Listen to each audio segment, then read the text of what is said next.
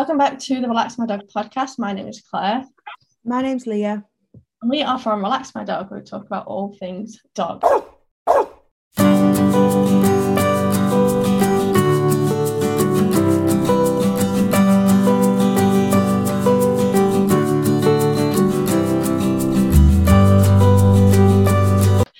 Week we're talking about something that is a bit little, little, little bit niche, but I think it's something both Leah and I have had um, experience with, and that is introducing dogs to cats. Now, I've always had cats uh, ever since I can remember, um, but I've only ever had one dog, and we got her when I was maybe about 12, 14, something like that. So um, we did go through the process of introducing our dog to our cat, which was hard actually because our cat was really horrible.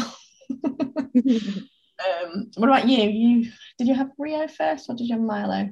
Yeah, so we had Rio first. I think Rio was about two, and then we got Milo. Um, and that was about 10 years ago now. But again, when they first met, they weren't the best of friends. Let's just put it that way. But now the relationship that they have is just oh, it's so, so nice. Whenever we're out on a walk and Rio sort of comes and joins us, he sort of rubs himself on Milo. Like you can just tell that we just they love we love each other and it is it's just really sweet Milo will give him kisses as well so they have really sort of built that relationship up which is it's honestly so cute to watch oh that's so sweet now when i when we had our old dog bess we had mr chips who was an old grumpy grumpus um mm. so he didn't like Bess at all, but he didn't like anybody to be perfectly honest. He only liked me, and that's because I was the one that fed him. then Mr. Chips passed away. Um, we still had Bess, and then we've got two cats. So we got uh, eight Rags, who I've got, I've still got now, mm-hmm. and AC, her brother. Um, and Bess was so like excited about the kittens, like she just wanted to play with them all the time. And I think yeah. because she was so lovely with them, they were never really afraid of her. Um, so they grew up, and so they just grew up around her. So they she was just part of the furniture basically. So um, even though sometimes she'd get a bit boisterous and get a bit, she she would get a little bit of a, a scratch on the nose occasionally. You know mm. what dogs are like. She'd just go um, right back in for a bit more. The thing with um, Milo Rio, though, to be fair, Milo will wag his tail, and because he's got quite a bushy tail, when he wags it, it'll probably go in the cat's face, and then Rio's like a bit like shocked, like he doesn't know what to do. And there's sometimes the claw or the paw does come out, and he's like batting the tail away, like "Get off me!" they're like I think they're like siblings, aren't they? Really?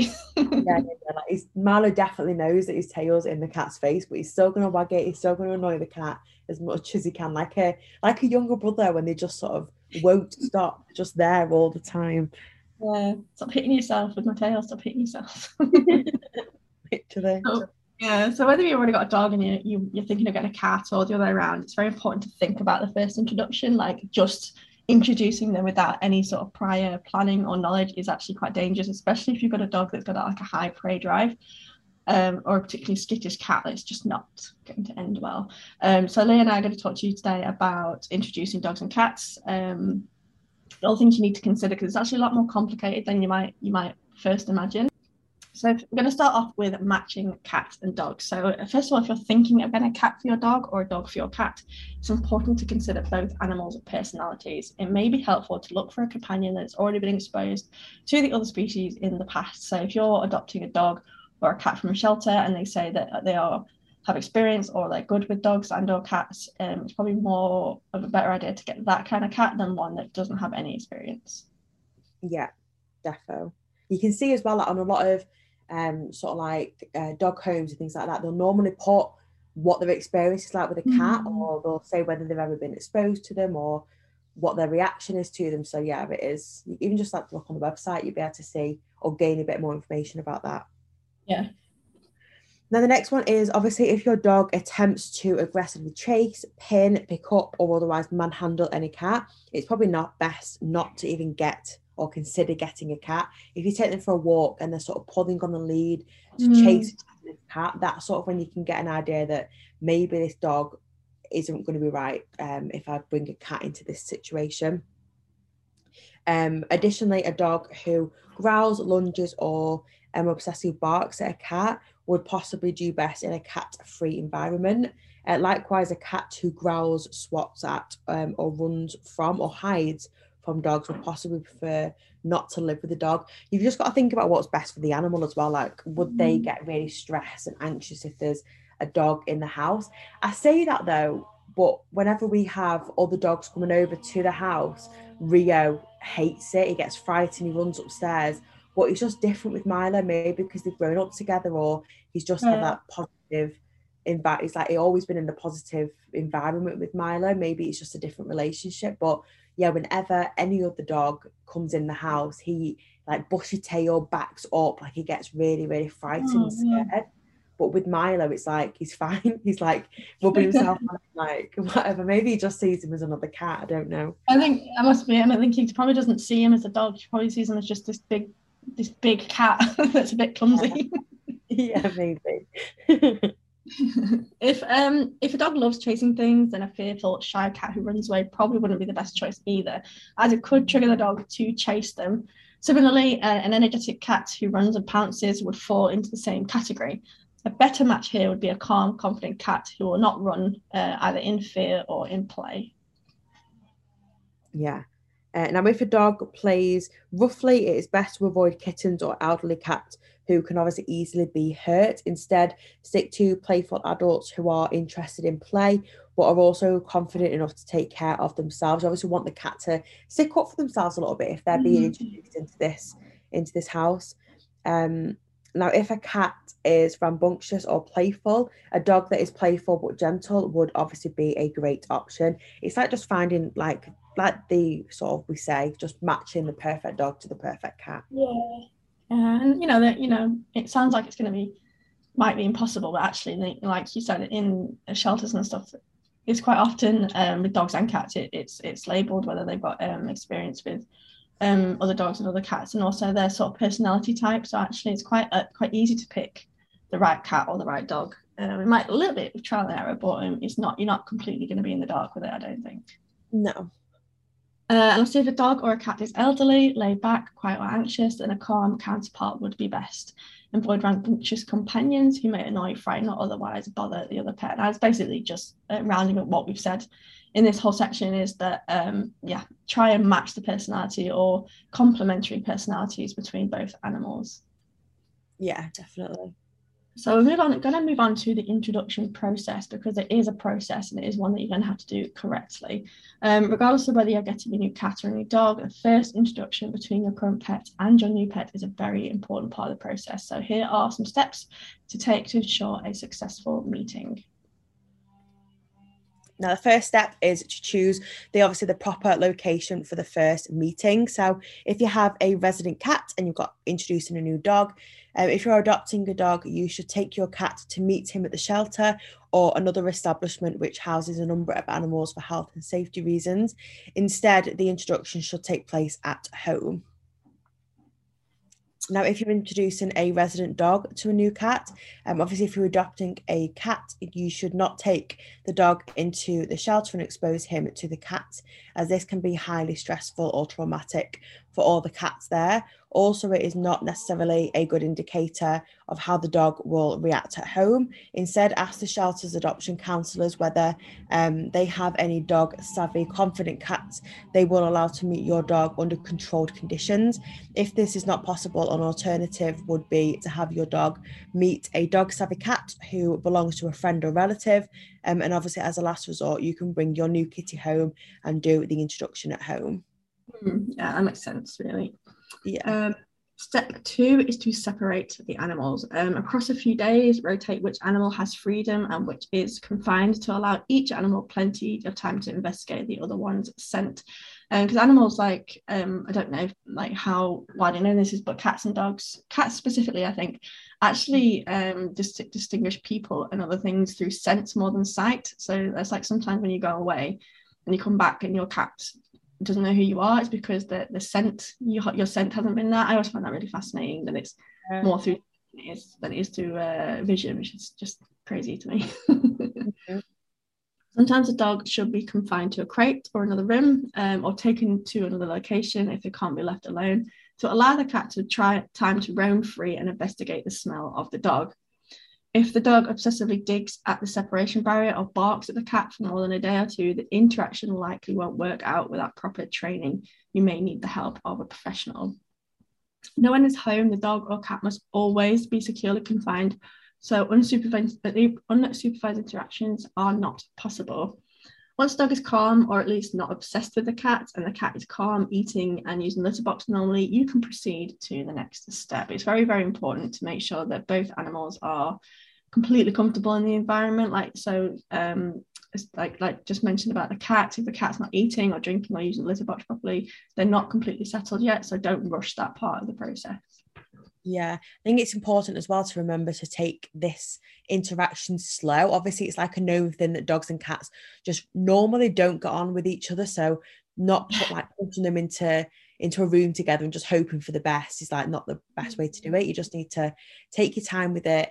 Um, imagine like I don't know two things that really historically don't like each other are trying to meet and trying to live in harmony together. It's obviously um, going to be a long a long process. Mm.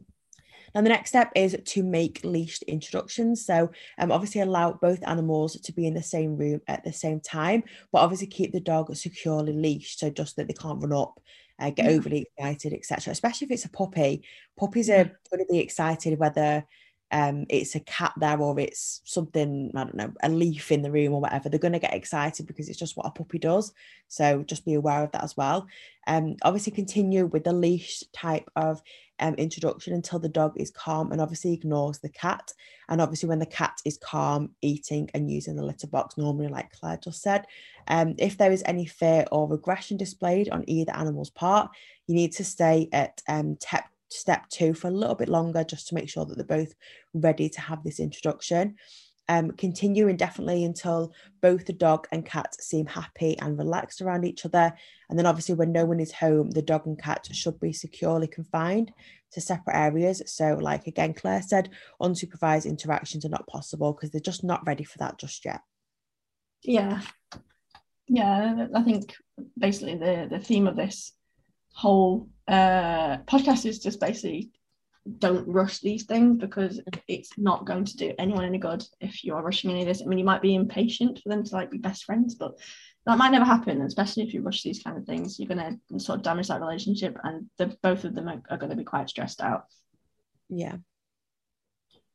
Um, and the next step is to allow unsupervised interaction. Now, unsupervised time together can occur after the cat and dog have been supervised around each other for a significant period of time, uh, about a month or so, maybe even a little bit longer if you're just uh, a little bit more anxious about that kind of thing.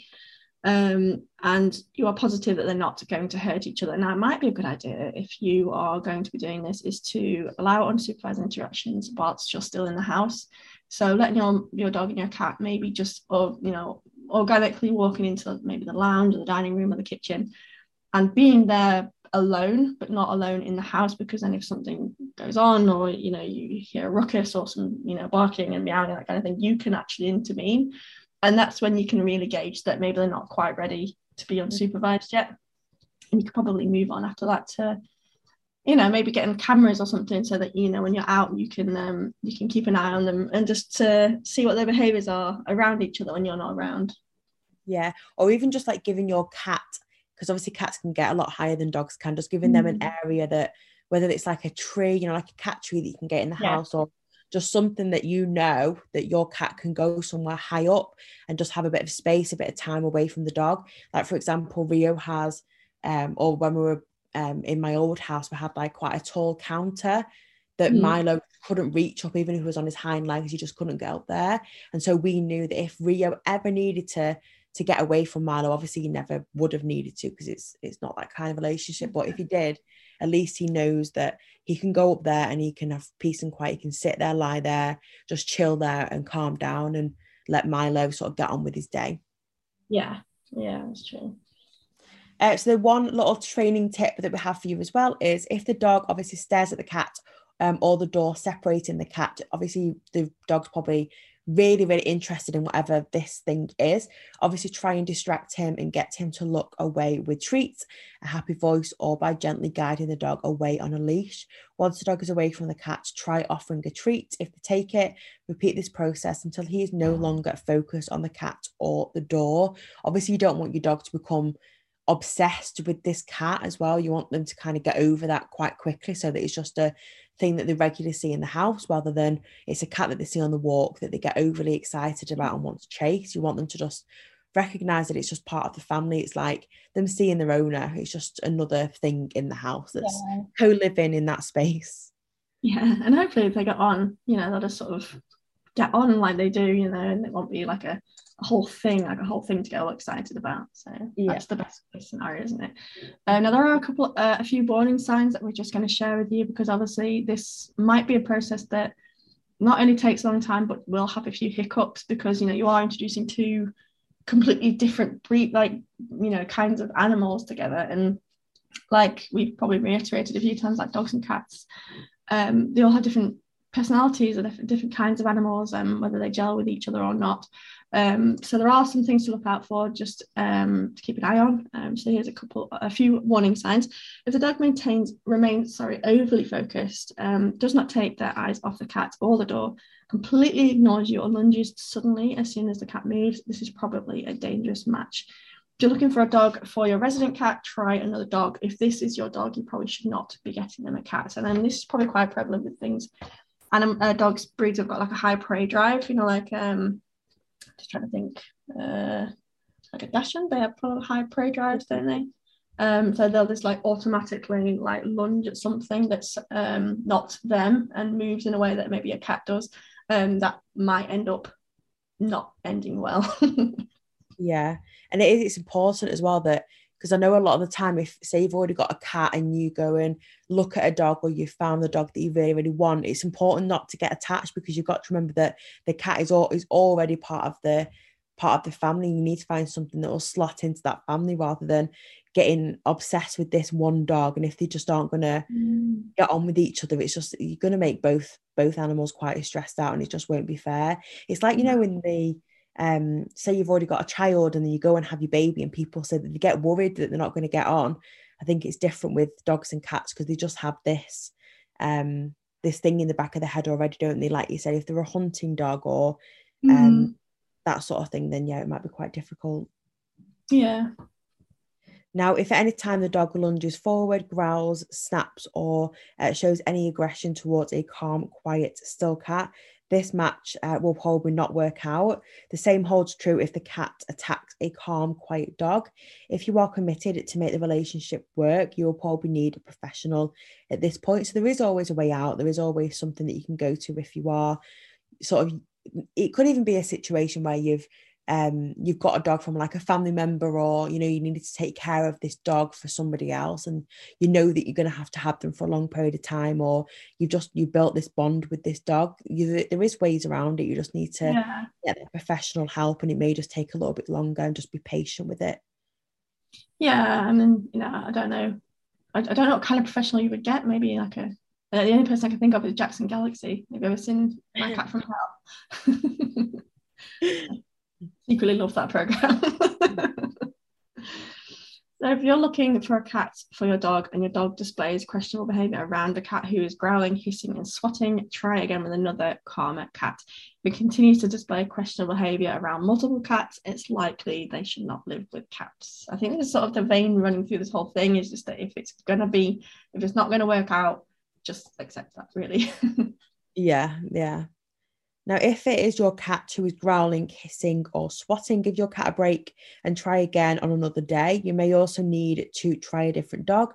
A cat who constantly hisses and growls at this at all types of dogs will likely not want to live with dogs. They could have also had like a bad experience in the past, which is mm. just sort of is like a learned behavior and they know that they just don't want to be around a dog.